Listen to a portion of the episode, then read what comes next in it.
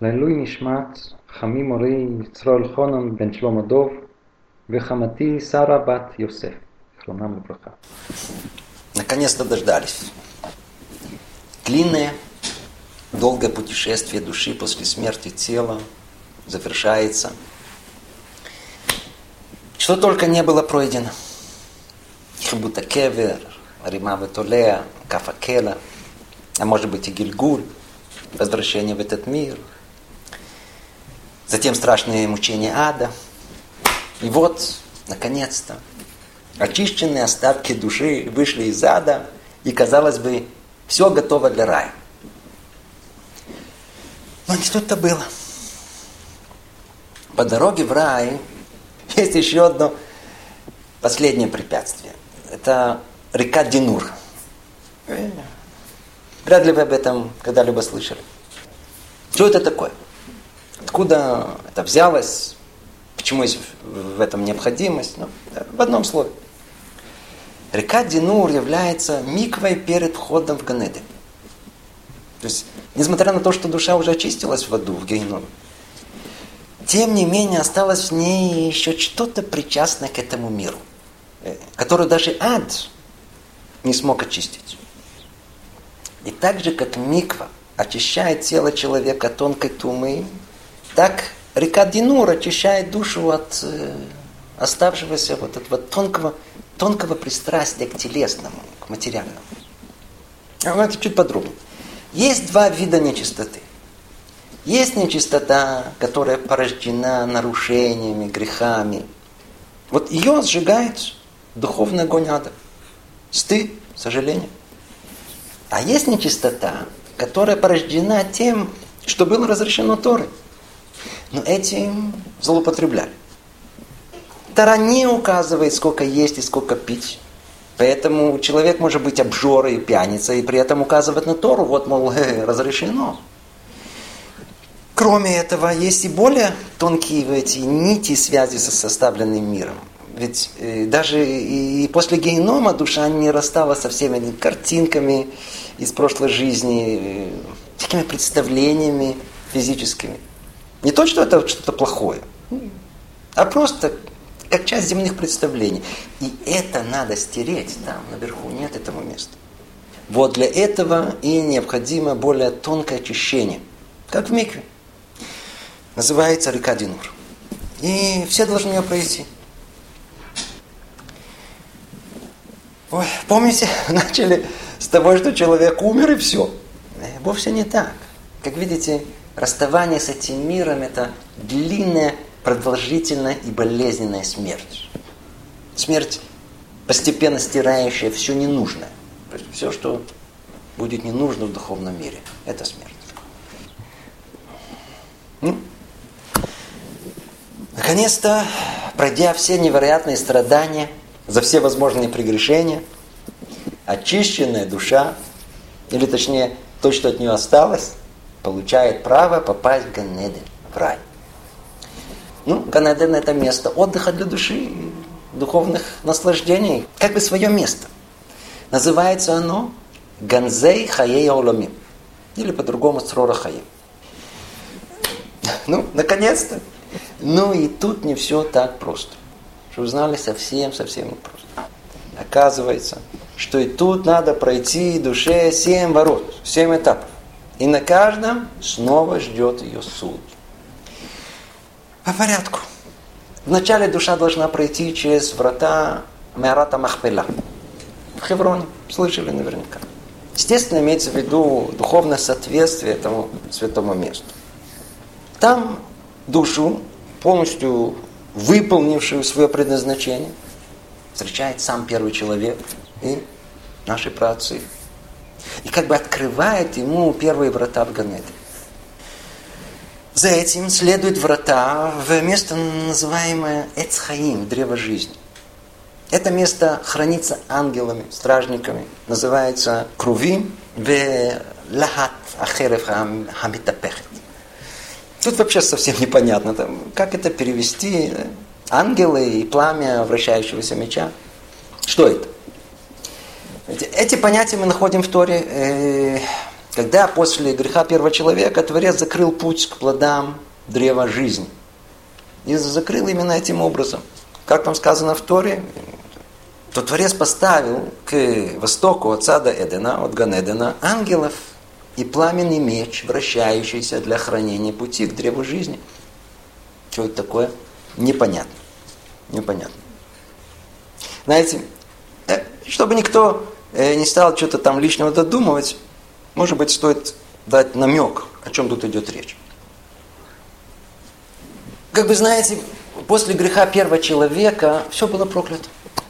И первый человек, и его жена, и весь мир. Что это значит?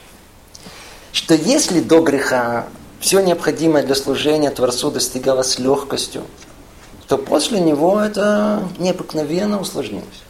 И так во всех областях человеческой деятельности. А в частности, если до того, как, до греха, разум человека был чист и ни от чего не зависел, то после греха э, он получил невероятно сильного конкурента воображение.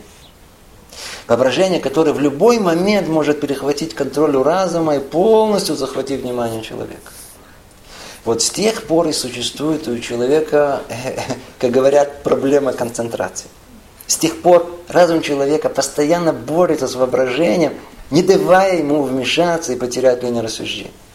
Не столько, сколько эта борьба происходит в этом мире, и не очень успешно. Ну, создает неудобства, порождает удовлетворенность, не позволяет добиться желаемого, но при этом не критично.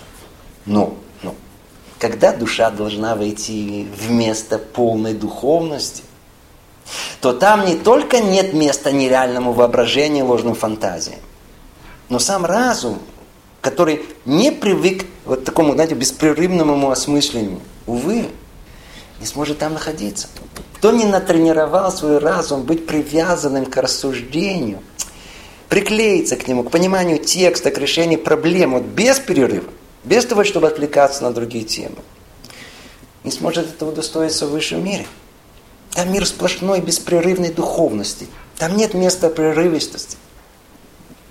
Так вот, вход в духовный мир, в рай, охраняется и может быть позволен только тем, кто боролся со своим воображением, кто, по крайней мере, пытались бороться. Может быть, сразу успокоить тех, у кого проблема э, концентрации врожденной. К ним другой подход. Им достаточно усилий в этой области, а не результатов. Слышите? Усилий, не результат. Итак, как было сказано на входе в Ганэдин, проверяется сила разума. Круви им ангелы, особо эти ангелы проверяют силу оставшегося воображения – а вот тот самый образ огненного вращающегося бича, э, словно говоря, это проверка способности сосредоточиться и не потерять линию рассуждений. Кто не освободился от зависимости от силы воображения, кто не развил себе силу разума, увы, не пройдет дальше. Останется на входе. Тоже хорошо. Тем не менее, хотелось большего. Ну, это в одном слове, хотя эта тема сама по себе. Теперь, предположим, что душа удостаивается пройти эту преграду. Что тогда? Тогда она попадает, называется, нижний рай, Ган Эден Тахто. Там ее ждут четыре ангела. Михаэль, Гавриэль, Уриэль и Рафаэль. Они держат в руках особую одежду, сотканную из мицвод этой души, и одевают на нее перед входом вот в этот нижний Ганеден. Там душа находится определенное время, чтобы пройти окончательное и полное очищение. Что там? Там есть много отделений. Но суть их не связана с нарушением человека, а наоборот, с его добрыми делами. Там каждая мецва проверяется со всеми тонкостями исполнения. И вот там душа, в принципе, возвращается в состояние первого человека до греха, до первородного греха. И нахождение там совершенно необходимо, так как является неким таким переходным состоянием между материальными формами этого мира и абсолютно духовными, рая верхнего. Кроме этого, душе просто надо постепенно привыкнуть к такому уровню света, духовного света, света Творца. Ведь ей нужно попасть в мир абсолютной духовности. И надо себя к этому подготовить. Теперь, После Нижнего рая Ганеден Тахтон, душе позволяет, условно говоря, подняться к третьим вратам. Здесь говорят четвертые врата. Там находится сфера под названием Звуль. Что там? Там находится небесный Иерусалим, небесный храм, жертвенник. И если душа удостоится, она входит в эти ворота и как бы попадает в небесный храм и может там восхвалять Творца. И уже оттуда душа может подниматься сфера за сферой. В общей сложности душа должна пройти через семь сфер. Первая называется Вилон. От него должна подняться на сферу Ракия, затем Шхаким, затем Звуль, затем Маон, а за ней Махон. И только в конце врата седьмые. Сфера Аравот. То, что в народе известно как седьмое небо. Седьмое небо. Ну, из анекдотов. Но это не то, что люди думают. Смотрите, в одном только названии смысл. Аравот. Это вам что-то напоминает? Араву и сукота. По-русски ива, ивушка. Ива, у которой нет ни вкуса и ни запаха. Что это значит? Что нет ни добрых дел и ни тары. Вообще ничего нет. Секундочку, это все наоборот. наоборот, надо да, с этим прийти. Нет, нет. Речь идет о том месте, знаете, как насос. Нужно создать вакуум там, чтобы попасть в воровод. Человек должен чувствовать, что у него ничего нету. А работа это то ощущение скромности и смиренности, с которым душа человека должна прийти в рай. Ой, эта тема сама по себе. Оставим в покое. Итак, душа попадает в сферу работ. Снова напоминаю, все понятия Каждое слово тут требует отдельного рассмотрения, объяснения. Естественно, что мы это не делаем, это не наши цели, не тут этому место. Надо принимать это, по крайней мере, ну, как, хотя бы как слышать. Итак, душа попадает в мир работ. Там и находится искомое место Ган Эден Илью, высший рай. Где именно? В Боровод есть семь дворцов. Пятый называется Ава, дворец любви. Любви, любви. И там там находятся два сокровища. Одно называется Гуф Ханнешамот, а второе Гинзей Хаей Аулам, то есть сокровище жизни. Оно же называется Црора Хаим, то есть там находится Нефашот Мецурафот, очищенные души. Помните, мы уже напоминали, в Гуф Ханнешамот находятся все души до того, как они спускаются в этот мир. А в Гинзе и Хайолам находятся все души, которые уже прошли исправление и выполнили свое предназначение. Круг замкнулся. Откуда вышли, на то же место и вернулись. Верно? Возвращаются всегда домой. Это есть Ганеден. Это есть Ганеден. И ангел Михаил открывает туда врата, и душа приходит к наслаждению полного спокойствия, созерцания присутствия Творца. Ганеден. Рай. Что там? Что такое Ганеден? Эти, смотрите, слово рай особенно ничего не выражает, не означает. А вот Ганеден в переводе, видите, тут два слова есть. Ган – это сад. Эден от слова идун – утонченность. Получается, сад утонченности. Вот сейчас послушайте, послушайте, послушайте. Сад – это место, где произрастают плоды – утонченные и благоухающие плоды. Плоды всей жизни человека. Плоды всех усилий, пота, страданий. Это Ганедин. Это то, что там должно находиться. Об этом сказано вознаграждение за доброе дело, само доброе дело. Человек, в принципе, сам своими делами, своей учебой, старанием, трудом, он сам строит свой Ган-Эден. Это сад. В саде находятся плоды, плоды усилий человека. Ну, спросите, что же происходит с этими плодами жизни? Со всем нажитым добром в Ганедине. Оказывается, нечто очень знакомое. Плоды всей жизни находятся в Ган-Эдине, и они там наслаждаются – наслаждается, но совершенно на другом уровне. О. И тут вопрос, который всех интересует. Все слышали, что душу-то ждут необыкновенные наслаждения. Эта тема больше всего всех интересует. Так вот, что за наслаждение ожидает душу в раю? Э, первым делом давайте э, э, попортим всем представления, все анекдоты и заблуждения понимания рая. Веками. Веками были сложно множество легенд, всяких разных представлений, что такое рай. И все они не из наших источников. Точнее, как все взято из наших источников, но искажено земными, грубыми представлениями, чуть ли не до неузнаваемости. Изменили, как хотелось бы. Типа того, что для праведных в раю ждут там реки Кока-Колы, там озера шоколада, там 70 девственниц. Это фантазии плоских вожделений, которые должны сгореть еще в аду, в гейноме.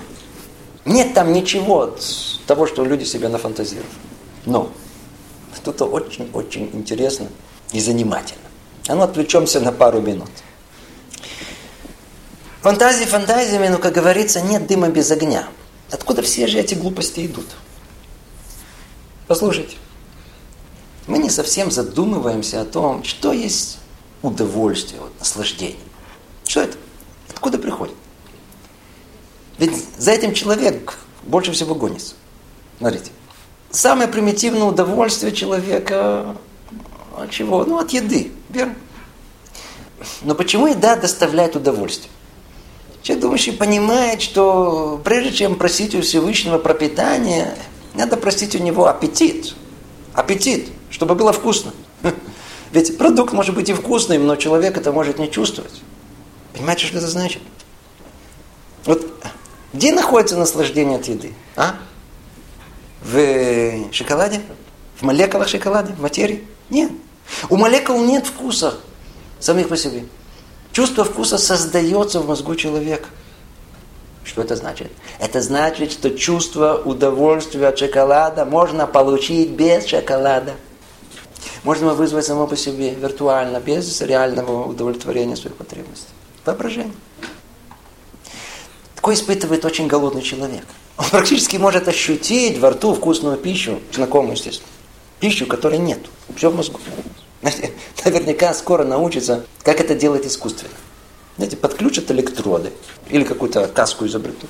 Дадут нам это, нажимать на кнопки. Раз нажал, ну, взял, вот кнопка, ну, вкус шоколада. Раз нажал, а, вкус. А другую, а. Теперь, если вкус находится в мозгу, то есть не в нейронах, а в нижней части души, значит его источник в мире духовном, вообще не тут. Вот это один из секретов мира. В чем он? Оказывается, что душа приходит из мира постоянного наслаждения. То самое место, откуда душа приходит, это мир наслаждения, улама, онек, онек. Поэтому и тут, в этом мире, она ищет привычного. Но так как нет тут тех высших духовных наслаждений, вынуждена душа довольствоваться подобием, да, материальным одеянием наслаждений духовных. А какие наслаждения возможны? Оказывается, только те, которые уже существовали там наверху. Более конкретно. Только те, которые были связаны с Эцхаим, с древом жизни.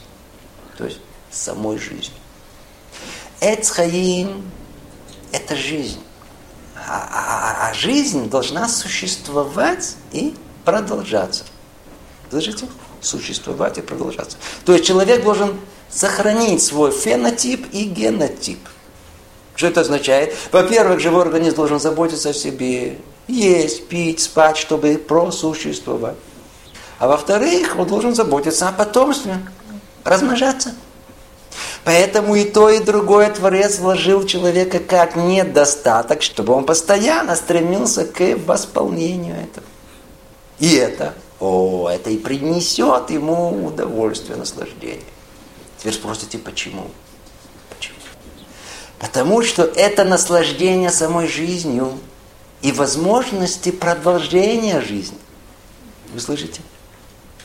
Потому что это наслаждение самой жизнью и возможностью продолжения жизни. Вот теперь можно понять и образное выражение рая. В высших мирах существует источник всех возможных наслаждений. Место, в котором наслаждение наиболее чувствительно, это и есть Ган-Эден, сад утонченности. И там источник всех оттенков наслаждения. Там корень. И если принципиально существует в мире вкус и аромат шоколада, это значит, что его источник находится где? В Ган-Эдене, в раю. О, а если это так, то для народа, который особенно, знаете, не обладает абстрактным мышлением, ну, то можно ему как-то представить все это как, ну, что вас там ждет? Ну, вот реки шоколада. Но там нет никакого шоколада, ни швейцарского, ни бельгийского. А есть утонченный, непредставимый духовный аромат и вкус шоколада сам по себе. Сам по себе. Ну давайте на время оставим шоколад в покое. Не он, не он там доминантно. Чуть дальше поймем. Чуть дальше. Когда мудрецы хотели намекнуть представлениями земными о том, что ждет праведника в Ганедине, они не упоминали ни шоколад, и ни йогурт, и ни банану. Они сравнивали блаженство Ганедина с тремя знакомыми ощущениями человека, как некий намек – солнце, суббота и вершина интимных отношений. Снова. Там, там, там, там. Типа солнце, субботы и вот вершина интимных отношений. А ну, по порядку. Солнце дает свет, дает жизнь. Свет радует. Свет влияет на душу самым возвышенным образом. Только уберите свет, душа будет жаждать его получить. Свет солнца – это утонченное наслаждение само по себе. А вот без света солнца все на Земле погибнет. Это энергетический источник все. Вот поэтому, надеюсь, все понимают, что Солнце – это некий прообраз, грубый, но тем не менее прообраз света Творца. Того эфира, в котором будет находиться, купаться душа. В духовном мире без света Творца нет ничему возможности просуществовать. Это энергетический источник всего. Поэтому и возможность понять, что там происходит, единственная ассоциация, которая у нас есть, вот точная, которая соответствует этому, это Солнце. Точнее, свет Солнца. Это первое. Второе. Суббота. Суббота. Ну, надеюсь, все знают, что такое суббота. Как правило, понимают, что, в, что суббота – это время полного покоя. Тоже верно. Но основное понимание субботы в том, что суббота – это конечный результат труда, усилия. То есть, когда можно насладиться результатами работы. Суббота – это символ полного спокойствия, блаженства и наслаждения от проделанного труда в течение шести будних дней. Работа в будни, а в субботу пожимаем результат. В субботу не работаю. В этом смысле суббота точный прообраз грядущего мира и Ганеда. Человек может работать и добиться заслуг только в этом мире. А там в раю уже ничего изменить нельзя. Вот поэтому и уподобляют мудрецы мир грядущий и рай субботе. Субботу, субботу. Итак, в раю, в Ганедине есть свет Творца, источник существования. Есть возможность насладиться результатом всех усилий жизни – там сотворенная Творцом возможность наслаждения э, результатом, там возможность полного спокойствия души. Все приготовлено для наслаждения. Все. И в чем оно?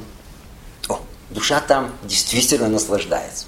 Но не шоколадом, хотя и он там присыпан. А самым сильным наслаждением, которое только человеку дано ощутить.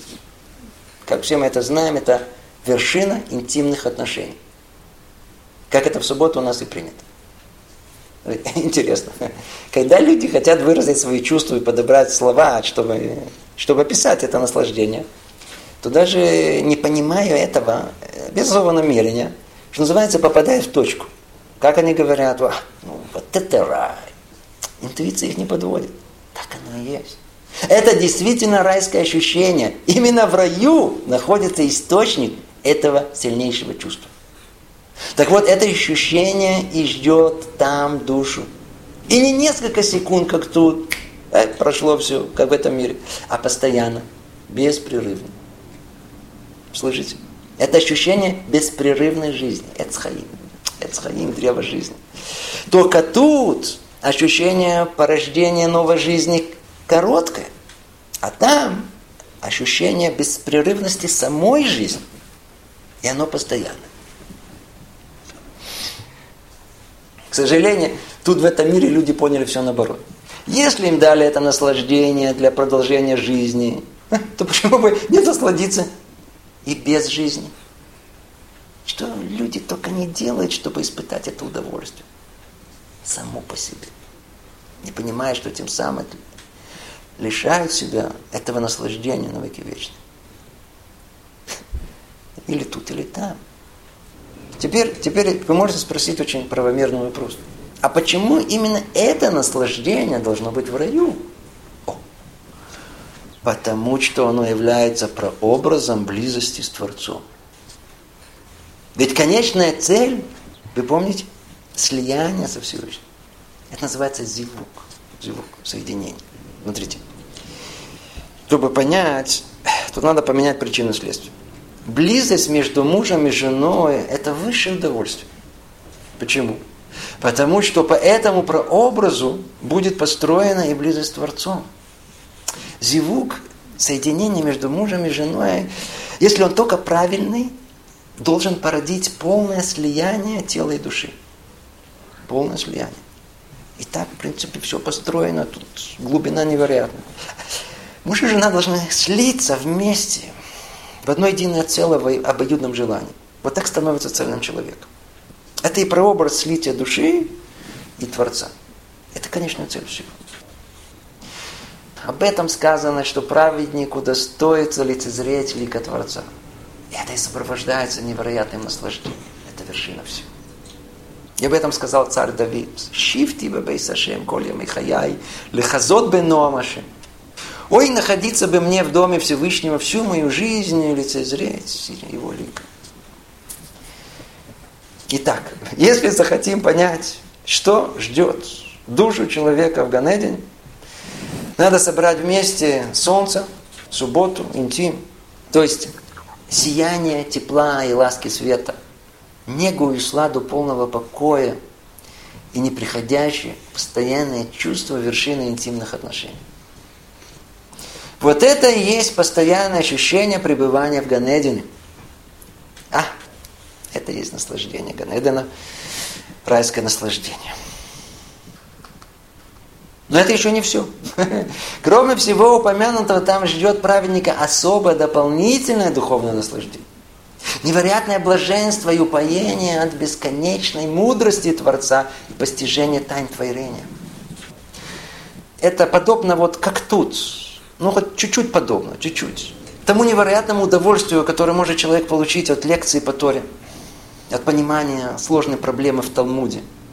Кто это ни разу не почувствовал, сам не прошел это, не ломал голову и не достиг, просто не понимает, о чем идет речь.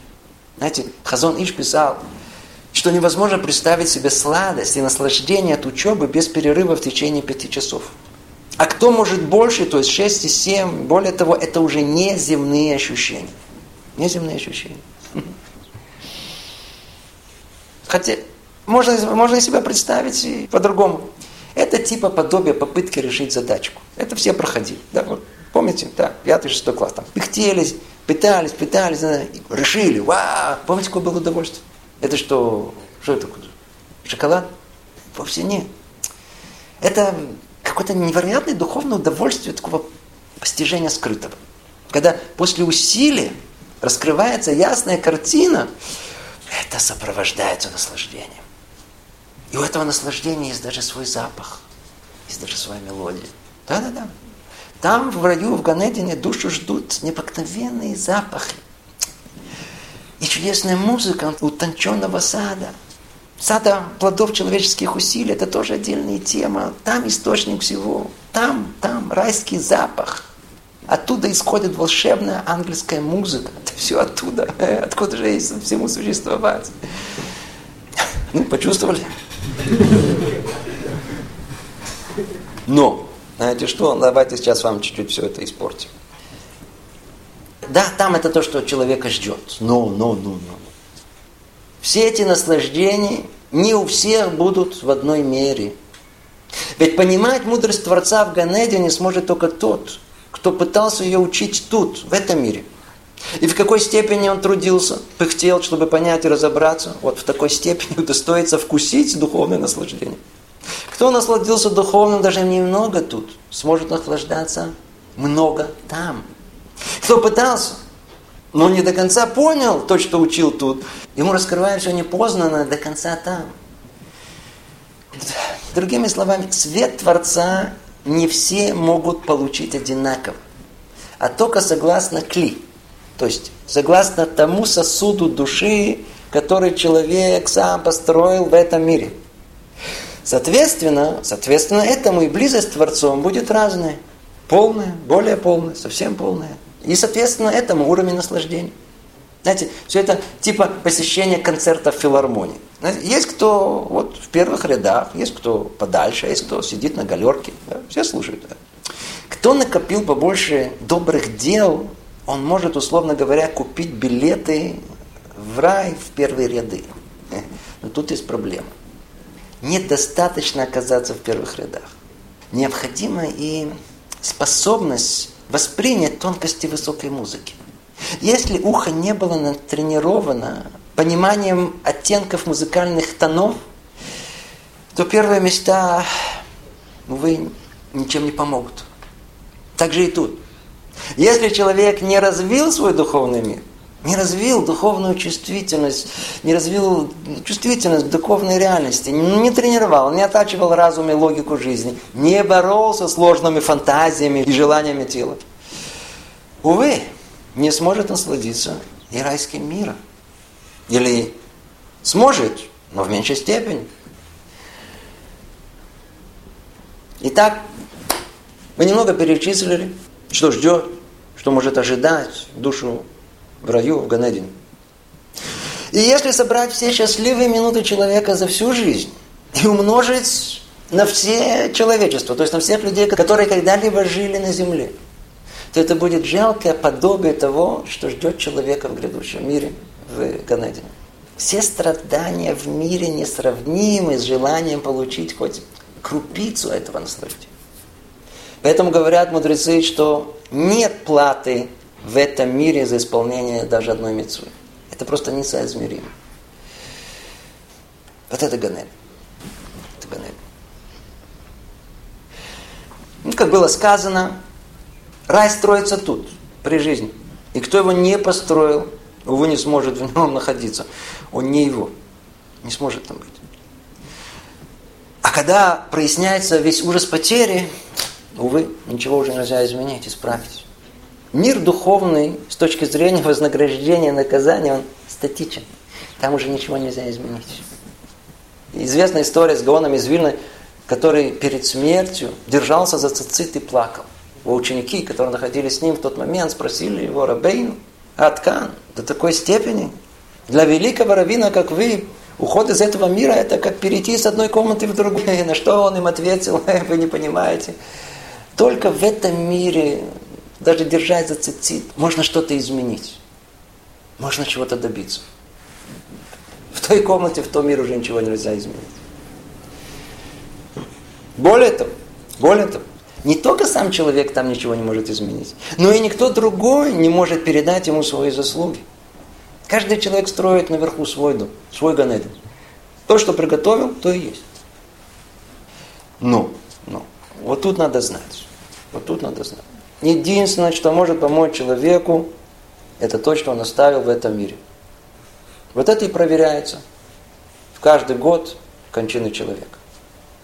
Сейчас мы вернулись к самому началу, к попытке описать уже с точки зрения людей, которые находятся в трауре, которые потеряли своих близких, в чем их роль, чем они могут помочь.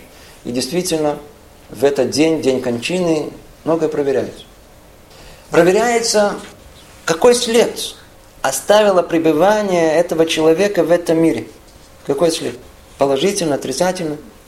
Если в конкретном этом году в мире продолжилось положительное влияние этого человека, он уже тут не находится, но влияние продолжается, то это может повлиять и на его положение в Ганедане. Ее, эту душу, как бы поднимают, как бы поднимают искусственно. И это называется Илуй Шама. Слышали? Все время говорят Ла Илуй Шама, Ла Илуй Шама. Это и есть поднятие души. Продолжение положительного влияния в этом мире приводит к Илуй Шама, к поднятию души. А если ее нету, и наоборот, эта душа продолжает влиять в этом мире, но отрицательно, то происходит обратный процесс. Там ее опускают.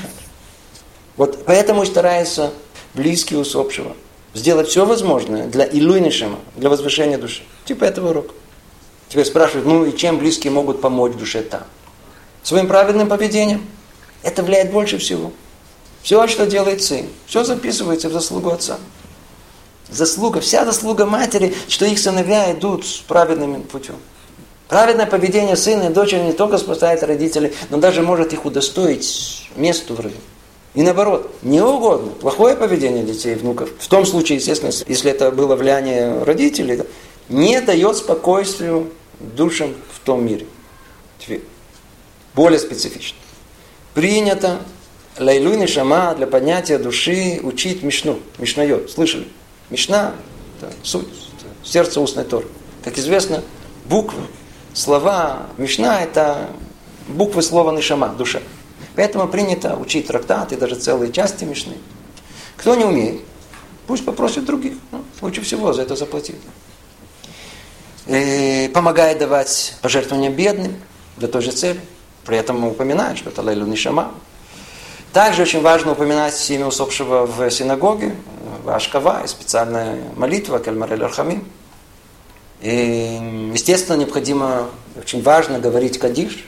Сколько говорят Кадиш? Есть много мнений, но принято говорить Кадиш 11 месяцев. Почему 11 месяцев? Чтобы не считать родителей за негодников. Ведь, как известно, суд негодников это 12 месяцев. Ну, чтобы они не считались негодниками, то мы читаем Кадиш 11 месяцев. То, и, давайте подведем итог. Ой, особенно ничего не успели разобрать, но надеюсь, идея должна была стать ясна. Наша тема была тема, что происходит после смерти. Выяснилось, что после смерти только начинается настоящая жизнь. Душа проходит долгий путь мучительного очищения – и освобождает от всего земного и телесного. И в конечном итоге возвращается в состояние высшей чистоты. Возвращается в свой дом. Но уже совершенно в другом качестве. Это и позволяет ей удостоиться величайшего наслаждения близости со Всевышним.